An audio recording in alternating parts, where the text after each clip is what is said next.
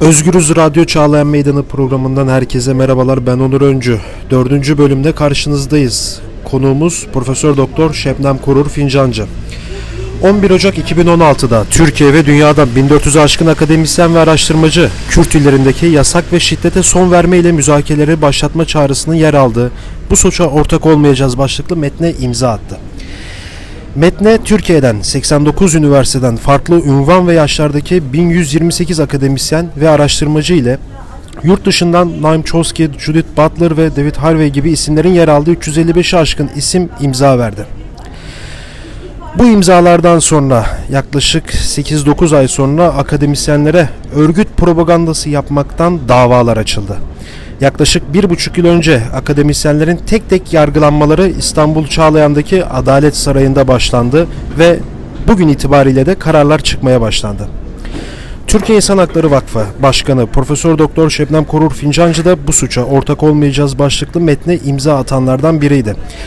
Şebnem Korur Fincancı'nın yargılaması İstanbul 37. Ağır Ceza Mahkemesi'nde yapıldı ve 19 Ocak 2018'de karara bağlandı. Şebnem Korur Fincancı 2 yıl 6 ay hapis cezasına çarptırıldı. Dosyada şu an istinafta. Bugün bu suça ortak olmayacağız başlıklı metni Barış Akademisyenlerine ve Şebnem Korur Fincancı'ya verilen bu hapis cezasını kısacası Barış Akademisyenlerinin adalet mücadelesini konuşacağız. Öncelikle yanımıza hoş geldiniz. Hoş bulduk. Evet. Hemen şuradan başlamak istiyorum. Ee, 2016 Ocak ayıydı. Ee, siz Kürt illerinde devam eden sokağa çıkma yasakları vardı. Onlarca insan öldü. Ee, gencinden yaşlısında. Akademisyenler toplandı ve biz bu suça ortak olmayacağız dedi. Acil çözüm dedi, barış dedi, şiddetin son bulması talebiyle bir metin hazırladı. Bunu da basına ve kamuoyuna paylaş, paylaştı İstanbul ve Ankara'daki açıklamalarla. O günden sonra akademisyenler Türkiye'de hedef tahtası haline geldi. Siz biraz bize o süreci anlatabilir misiniz? Ee, aslında tabii e, son yıllarda Türkiye'de e, insanlar arasında e, yaşanan şiddete karşı hiçbir şey yapamamanın verdiği bir çaresizlik duygusu gittikçe yaygınlaşıyor. Elimizden ne gelir, e, ne yapabiliriz diye sürekli düşünüp e, çabalıyoruz. Bazen yetmiyor.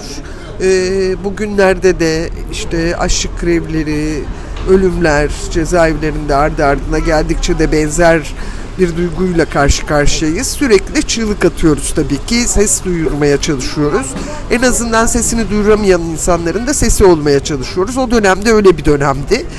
Ee, sokağa çıkma yasakları ilk olarak Ağustos ayında başladı.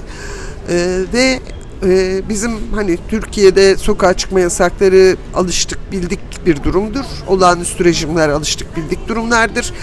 E, dolayısıyla hani sokağa çıkma yasağı dendiğinde bizim kuşaklar en azından e, hani anlayabilir bunu nasıl olduğunu, ne kadar sınırlandırıcı olduğunu. Fakat bu bizim tahayyülümüzün üstünde distopik bir sokağa çıkma yasağı tanımıydı. Çünkü e, 24 saat boyunca devam eden, günlerce süren sokağa çıkma yasaklarıyla ilk kez karşı karşıya kaldı Türkiye. E, bu şu anlama geliyor. İnsanların herhangi bir sağlık sorunu olduğunda bir sağlık kurumuna ulaşamaması, e, insanların gıda e, gibi temel besin kaynaklarına ulaşamaması, temiz su kaynaklarına ulaşamaması anlamına geliyor. Üstelik bunu daha yakıcı yapan da özellikle keskin nişancıların evlerin üzerindeki su depolarının üzerine nişan alıp onları delmesiyle insanları tümden susuz bırakmasıyla e, karşılık buldu. Dolayısıyla ortaya çıkan tablo çok ağırdı. Sivil ölümleri ardı ardına geliyordu. Çocuklar ölüyordu. Yaşlı insanlar ölüyordu. Sokakta ölümler olup insanlar sokak ortasında bir hafta boyunca cenazelerini e, hiçbir şey yapamadan izlemek zorunda bırakılıyordu. Bütün bunlara karşılık çığlık atma ihtiyacı vardı ve barış akademisyenleri daha önceden beri hani bütün bu süreçlerde hak ihlallerini gündeme getiren bir grup olarak bu çığlığı atmanın yolunu akademisyenlerin bir araya gelip bir imza metni oluşturmasında buldu. Aslında ilk başta 1128 akademisyendi evet ama toplamda 2212 akademisyene ulaştı. Ee, çok özel bir görünümü var bu akademisyenlerin. Ee, özellikle Efe Kerem Sözeri'nin yaptığı bir analitik çalışmayla da görünür oluyor. Ee, yarısından fazlası kadın bu akademisyenlerin. Bu bence önemli. Çünkü kadınlar her zaman hani barışçıl bir ses çıkarma konusunda çok daha etkili olmuşlardır. Ee, 1980'lerin ilk insan hakları mücadelesi kadınlar tarafından verilmiştir. Ee, Kürtlerin ana dilini kullanması için, haklarını elde edebilmesi için barış anneleri barış talep etmiştir. Ee, ölen çocuklarının peşinde şehit anneleri koşmuştur. Dolayısıyla anneler çocukları ölmesin, gençler ölmesin, barış kurulabilsin diye uğraşırlar. Bizim de bu akademisyen grubumuz o anlamda bir kadın ağırlığıyla ortaya çıktı. Sonra bize karşı bir imza metni hazırlamaya çalışan e, diğer grup akademisyenler maalesef bakıldığında neredeyse dörtte birden az sayıda kadın var bu grubun içinde. Ee, sonra zaten o imzalarında bir kısmının sahte olduğu ortaya çıktı. Dolayısıyla aslında nasıl bir akademi sorusunun da yanıtını verdi barış akademisyenleri. Evet bu ilerici, e, insandan yana, yaşamdan yana, barıştan yana bir akademinin sesiydi. O sesi boğmak istediler. Ardından e, saldırılar başladı çünkü. Evet, saldırılar başladı dediniz. Hemen oraya gelmek istiyorum. Şimdi bu açıklamadan kısa bir süre sonra e, hükümet kanadı, Cumhurbaşkanı da başta olmak üzere böyle bir akademisyenleri hedef haline getirdi. Zaten ondan sonraki gelişen süreçte olağanüstü hal, kanun hükmünde kararnameler ve bu KYK'ların ilk tırnak içerisinde sevmediğim bir laf ama kurbanları da akademisyenler oldu akademide. ilk ihraç edilenler oldu. Hatta e, akademisyenlerden birkaçı intihar etti bu süreçte ne yazık ki. Ee, şimdi ondan sonra yargılamalar başladı. Tabi devlet burada farklı bir e, taktik belirledi diyelim biz ona. Tek tek yargıladılar. Şimdi bu tek tek yargılamayı nasıl yorumlarsınız? Tabi ortada tek bir metin var. Bu tek metne atılmış 2212 imza var. E, dolayısıyla e, eğer bir suç olduğu iddiasındaysa hükümet ve e, hükümet bağımlısı yargı e, tek metin üzerinden tek suç diye tanımlayıp hepimizi ortak yargılamalıydı ama böyle yapmadılar. Neden böyle yapmadılar? Çünkü bizi ayrıştırarak e, sindirebileceklerini, sesimizin boğulabileceğini düşündüler. Ama tam tersi oldu. Çünkü her duruşma aslında bir dayanışma e, ağıyla kuruluyor ve her duruşmada e, yalnızca yargılananlar değil, e, tüm işte bizim dava koordinasyonumuz üzerinden akademisyenler, uygun olanlar dayanışmaya, desteğe geliyorlar. E, ve orada işte basın açıklamalarıyla, yan yana duruşlarla aslında Çağlayan e, Adalet Akademisi'ni e, yaratıyorlar yeniden. E, keşke Adalet Akademisi gerçekten yaratılabilse ve adaletli bir memlekette yaşayabilsek. E, ama e, bütün o griliğine, e, mermer soğukluğuna, biraz morg görüntüsüne rağmen o, o ortamı renklendirdiğini söyleyebiliriz akademisyenlerin. Zaten bütün yargılanan diğer insanlar da gıptayla bakıyorlar aslında. Akademisyen davalarının olduğu günlerdeki o renk rengarenk, evet. e, neşeli, her şeye karşın, bütün cezalara e, yaşadığımız sürece rağmen direngen ruha e, gıpta ile baktıklarını görmek mümkün. Bizim yanımızda duruyorlar, bizlerle konuşmaya çalışıyorlar. Tabii biz de onlarla konuşmaya çalışıyoruz. Çünkü çok zorluk yaşayan insanlar var. E, ne yazık ki bu e, saray adı verilen ortamda, buz gibi ortamda insanlar büyük acılar çekiyorlar, yalnızlaştırılmışlar ve bu yalnızlığı çok hissediyorlar. O yüzden bizim dayanışmamız aslında e, o e, saray adı verilen binada herkes için e, bir dayanışma diye de söylemek mümkün. Peki her gün haftanın hafta içi her gün böyle 3 gün 4 gün akademisyen yargıla, yargılamaları oluyor ve her sabah saat 9'da bir basın açıklaması oluyor. Yani adeta o günkü davası olan akademisyenler geliyor oraya. Yani biliyorlar ceza alacaklarını giriyorlar. Bir de şöyle bir şey sormak istiyorum size. Şimdi bu davalarda bütün hemen hemen hepsinde yanlış bir şey söylemek istemiyorum ama hiçbir akademisyen geri adım atmadı. Yani biz evet bu metnin arkasındayız dedi. Ve hep cezalar çıktı ama farklı cezalar çıkıyor işte. Birine şu ceza veriliyor bir akademisyen. Ee, bir işte asker annesi hayatını kaybetmiş bir şehit annesinin e, evine ziyaret. Bir de imza koyuyor evet. Ama daha sonra tepkiler üzerine bunu kaldırıyor. Böyle ilginç cezalar da veriyor. Yani bunları nasıl yorumlayacaksınız? Yani devlet burada bir yani sizi barış isteyen bir akademisyen olarak görmeyip farklı bir e, pozisyonda mı görüyor sizi böyle şeyler istiyor? Şimdi e, tabii bütün bu yargı süreçlerinde gerçekten e, 15 ayla başlayıp şimdiye kadar 3 yıla kadar uzanan cezalarla karşı karşıya kaldık. Aynı suç, aynı metin yani onlara göre suç tabii ki bizim için bir suç değil zaten. Dolayısıyla biz bir savunma da yapmıyoruz o duruşmalarda. Biz beyanda bulunuyoruz. Biz beraat de istemiyoruz. Biz suçlamalarımızı kabul etmiyoruz diyoruz. E, dolayısıyla dilimiz de hep aynı. E, fakat devlet bize farklı cezalar biçmiş ve yargı eliyle bunları uygulamaya çalışıyor. Neden farklı cezalar biçmiş diye düşündüğümüzde aslında zaman zaman hani birbiriyle çok ilişkisi yokmuş gibi görünse de şunu söylemek mümkün. Daha çok kamuoyunda sesi duyulan, sivil örgütlerle çalışan, insan hakları savunuculuğu yapan, farklı alanlarda duruş sergileyen insanları aralardan seçerek bunları daha ağır cezalarla cezalandırma yoluna gidiyorlar. Aslında metinle ilgisi olmayan nedenlerle cezalandırmalar oluyor. Ee, arkadaşlarımıza baktığımızda her biri kendi alanından örneğin Yonca, sevgili Yonca e, işte ceza aldığında 3 yıl ceza alanlardan e, ilk başta neden diye düşündük ama sonra bir endüstri mühendisi olarak insanın uygun koşullarda yaşamına dair söylenmiş çok sözü, yazılmış çok yazısı var ve bunlar aslında bir taraftan da bize dayatılan uygun olmayan yaşam biçimlerine karşı çıkış ve bu karşı çıkışlar fark edilmiş diye düşünüyorum ben.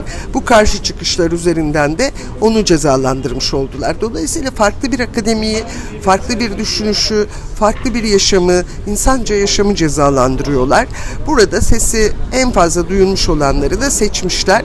Ee, çok ciddi bir istihbarat çalışması yaptıklarını düşünüyorum açıkçası bu cezalar itibariyle baktığımızda. E, tabii bunlar çok anlamsız. Neden? Çünkü o istihbarat çalışmaları sonucu e, elde ettikleri bilgilerin de hepsi insanlık yararına. E, o istihbarat çalışmasını yapanların da yararına bir taraftan. Ve utanç verici. Tabii ki bir e, şehit eşini ziyareti ceza olarak görmek de onların düşüncesi. Biz bunu bir ceza olarak görmüyoruz. Üstelik de bunun için çok da üzüldük. Ee, biz zaten o insanlar ölmesin diye uğraşıyoruz. O metin o insanlar ölmesin diye, hiç kimse ölmesin diye hazırlanmış bir metindir. Ee, ama bunu hissetmiyorlar ve üstelik de bunu bir ceza gibi algılıyorlar. Demek ki kendileri böyle değerlendiriyor. Ee, bu ölümleri de e, kendilerince farklı bir boyutta konumlandırıyorlar. Onun için utanç vericidir. Böyle bir kararın altına imza atmış o hakimlerin yatacak yeri yok diye düşünüyorum ben açıkçası. Peki burada hemen bir araya gireceğim. Hemen yargılamalara geri döneceğim de akademi dediniz. Şu anki akademiyi nasıl görüyorsunuz? Şimdi yüzlerce binlerce akademisyen ihraç edildi. Resmen akademiyi böyle bir boşaltma girişimi oldu. Siz hala görüyorsunuz öğrencileriniz var, üniversiteleri biliyorsunuz, çevreniz var. Nasıl görüyorsunuz şu anki akademiyi? Şimdi 6000'in üzerinde akademisyen ihraç edildi tabii ki. Ve baktığımızda da bu akademisyenlerin ee, neredeyse tamamına yakını akademinin yüz akı yani gerçek bir akademiyi oluşturan akademisyenlerdi. Dolayısıyla üniversitelerden bu akademisyenleri çektiğiniz anda o üniversiteler içi boş duvarlar haline dönüştü. Öğrenciler çok mutsuzlar. Eğitim çok ciddi biçimde aksaklıklarla yürüyor. Ee, son derece düzensiz bir hale dönüştü. Programlar kurulamıyor, açılamıyor. Programlar açıldığında bunun altı doldurulamıyor. Ve tabii ki e, bir birikim aktaracak bütün o akademik insanlar, nitelikli akademik insanlar şu anda artık yoklar. Ee, üstelik de e, bunca üniversitenin açıldığı, böyle bir ortamın yaratıldığı koşullarda e, bu kadar e, genç insanı e, tümüyle birikimsiz insanların eline bırakmış durumdayız. E, yüksek lisans öğrencileri, doktora öğrencileri programlarında tezlerinin hazırlanmasında yol göstericilikten yoksun kaldı. O yüzden üniversitenin içi boşaldı. E, ama şunu söylemek mümkün, başka bir akademide mümkün aynı zamanda. Dolayısıyla ihraç edilen özellikle bizim imzacı akademisyenlere baktığımızda tabii çok daha e, dayanışmacı ve mücadeleci, e, örgütlü bir toplumdan yana bir akademiydik biz, akademik ortamdık. Bunu hemen yeniden hayata geçirdi bütün bu akademisyenler ve dayanışma akademilerini kurdular. Düşünün ki bu dayanışma akademileri, akademileri bile suçu ağırlaştırma nedeni olarak dosyalara girdi. Oysa bu bizim geleceğimiz farklı bir akademiyi mümkün kılmanın mücadelesini veriyor akademisyenler dışarıda. Şimdi bir araya geldiler, bir dernek kurdular ve çalışmaları sürdürüyorlar. Aslında Özgür Üniversite'nin bundan yıllar önce başlattığını zenginleştirerek sürdürmek ve bağımsız bir akademi yaratmak mümkün. O üniversite binaları sadece içi boş kabuklar olarak kalacaklar ama biz hayatın içinde gerçek akademiyi kuracağız diye düşünüyorum ben. Geleceği biziz gene de bu ülkenin. Peki hemen sizin yargılamalarınıza dönmek istiyorum ben. Ee, şimdi siz zaten az önce de belirttiniz ee, işte ciddi bir istihbarati bir çalışmalar yapılmış ve e, özellikle de böyle ön planda olan isimlere daha ağır cezalar. Siz de onlardan birisiniz. 2 yıl 6 ay Türkiye İnsan Hakları Vakfı Başkanısınız. Şimdi sosyal medyada size ceza verildikten sonra şöyle bir şey. Herkes şöyle tweetler atmaya başladı. Şebnem Korur Fincancı Cizre'ye gitti. Cizre bodrumlarında gitti. incelemeler yaptı. Bu cezaya şaşırmadık. Böyle olduğunu düşünüyor musunuz? Ee, elbette ben de şaşırmadım doğrusu. Ee, tabii ben daha genç arkadaşlarımıza daha ağır cezalar verildiğinde şaşırdım. Hatta şaka yollu dedim yani olmaz. İlk başta ben Gencay abiden biraz daha ağır ceza aldığımda işte boynuz kulağa geçer diye takılmıştım Gencay abiye. Sonra bizim gençler daha ağır ceza alınca dedim ki utanmıyor musunuz? İnsan saygıda kusur eder mi? Niye bu kadar ağır cezalar alıyorsunuz? Ee, ama biraz evvel dediğim gibi yani farklı bir e, ortam var ve bu farklı ortamda istihbarat bilgileriyle ayrıca korkutma sindirme davranışıyla e, bir saldırıyı hedeflemiş durumdalar. E, bizlere tabii ki Gencay abiye hani yılların insan hakları mücadelecisi, e, politik kimliği olarak ağır ceza verdiklerinde şaşırmadık. E bana ağır ceza verdiklerinde ben de şaşırmadım. Doğru. Çünkü zaten devlet e, uzun zamandır Cizre Bodrumlarındaki tablonun kamuoyuyla paylaşılması nedeniyle diş biliyordu. O diş bileme nedeniyle hiç yapmadıkları bir şey yapıp özgür gündem davası için ifade vermeye gittiğimizde bizi apar topar tutuklayarak göstermişlerdi. O yüzden ben bu duruşmada da böyle bir şey bekliyordum. Hani daha ağır çıkmasını bekliyordum. Zaten ağırlaştırma nedeni olarak ilk başta e, savcı iddianamesinde Cizre raporum ve bir de röportajlarım gerekçe gösterildi. Röportajlar da zaten sokağa çıkma yasakları ile ilgiliydi ve hendeklerle ilgiliydi.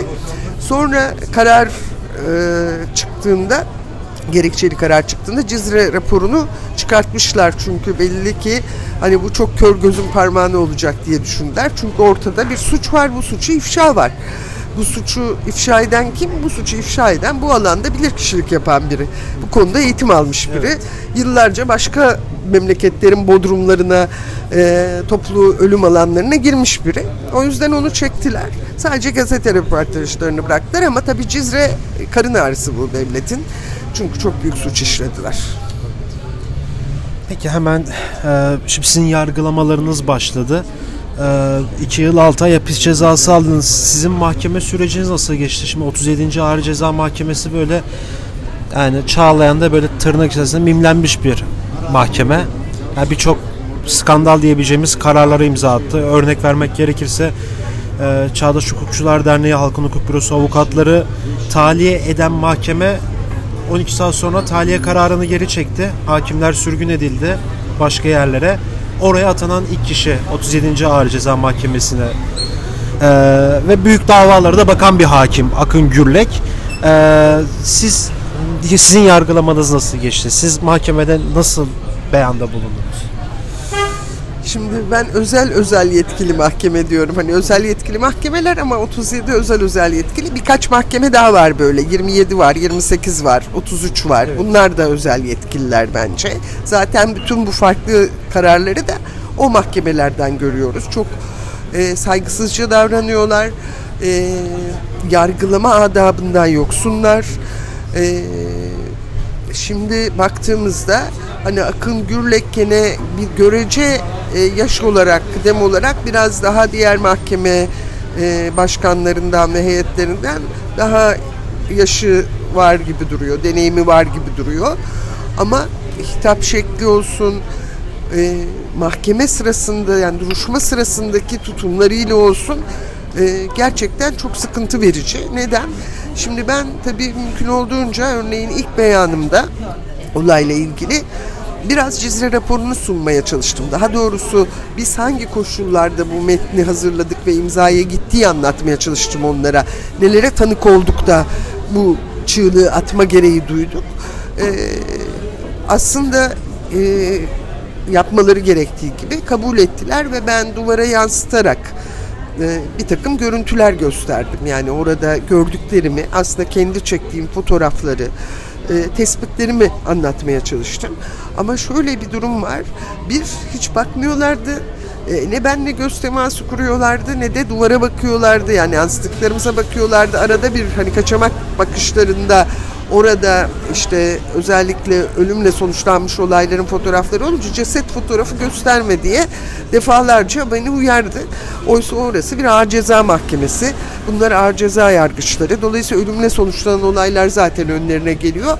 Onlar buna alışık olmalılar. Kaldı ki ben orada aslında bir beyanda bulunurken suç duyurusunda da bulunmuş oluyorum. Diyorum ki siz bakın bunlar bunlar bunlar bir suç olarak ortadadır haklarında gerekli etkili soruşturmalar yapılmamıştır. Aslında siz bunu suç duyurusu olarak kabul etmelisiniz. Ama ne yapıyor? Onu bana suç olarak, ağırlaştırıcı etken olarak kullanıyor. Dolayısıyla hiç uygun değildi. Ee, son beyanda da e, ben kendilerine aslında bağımsız olmadıklarını ifade ettim açıkça.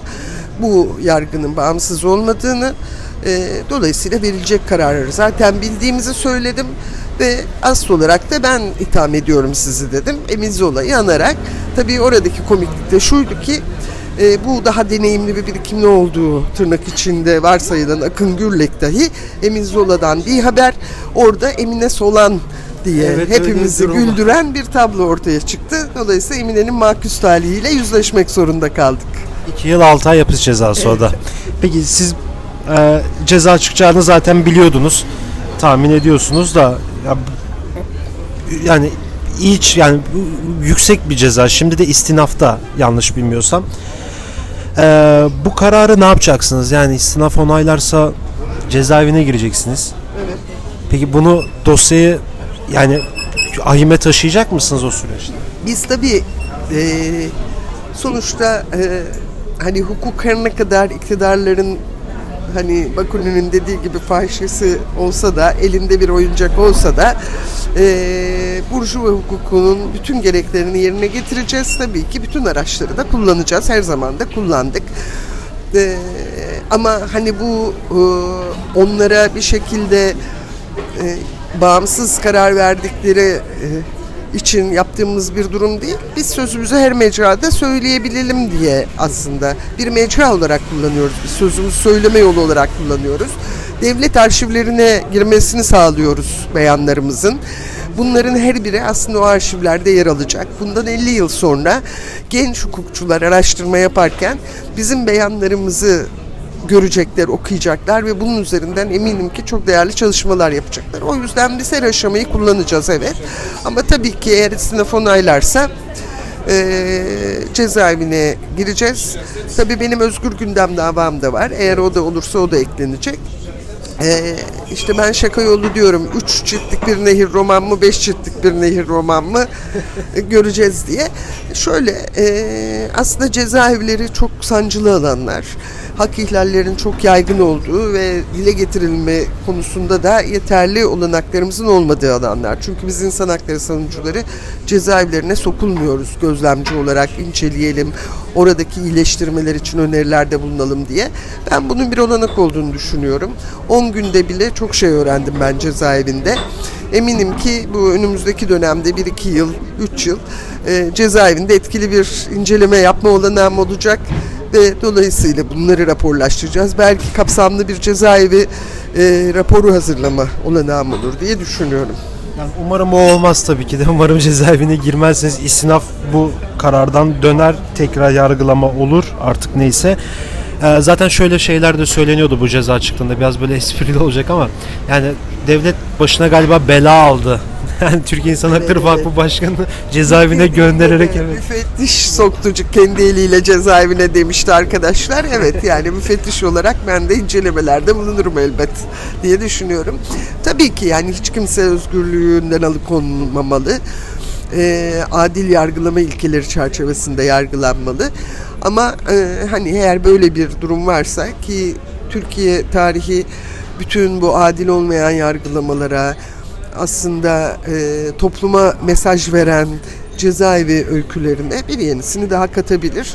E, burada bize düşen sorumluluk bu cezaevi öykülerini kamuoyuyla paylaşmak olmalı diye düşünüyorum.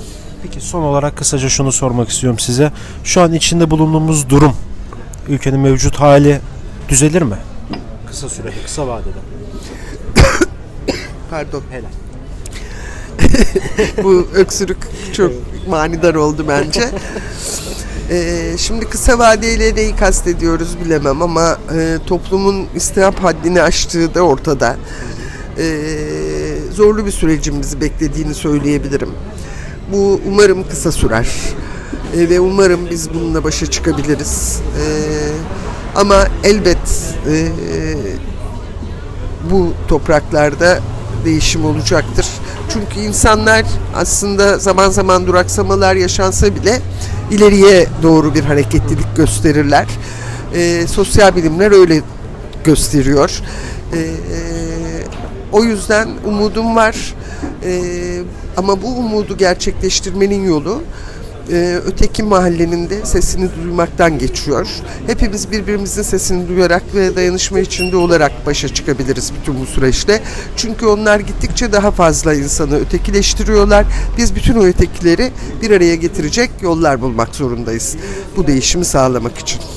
Çok teşekkür ederim programımıza katıldığınız için. Ben teşekkür ederim. Size kolaylıklar diliyorum. Sağ olun. Evet Türkiye İnsan Hakları Vakfı Başkanı, Genel Başkanı Şebnem Profesör Doktor Şebnem Korur Fincancı ile Çağlayan Meydanı'nın dördüncü programını gerçekleştirdik. Tekrar etmek gerekirse e, Profesör Doktor Şebnem Korur Fincancı 11 Ocak 2016'da bu suça ortak olmayacağız başlıklı e, metne imza attı. Ondan sonra akademisyenlerin örgüt propagandası yapmaktan yargılamaları başlandı ve Şebnem Korur Fincancı da 19 Aralık 2018'de 2 yıl 6 ay hapis cezasına çarptırıldı. Biz Şebnem Korur Fincancı'yla e, bu suça ortak olmayacağız başlıklı metnin gelişim sürecini konuştuk. Akademiyi konuştuk. Yargılamaları konuştuk. Başka bir Çağlayan Meydanı programında görüşmek dileğiyle şimdilik hoşçakalın.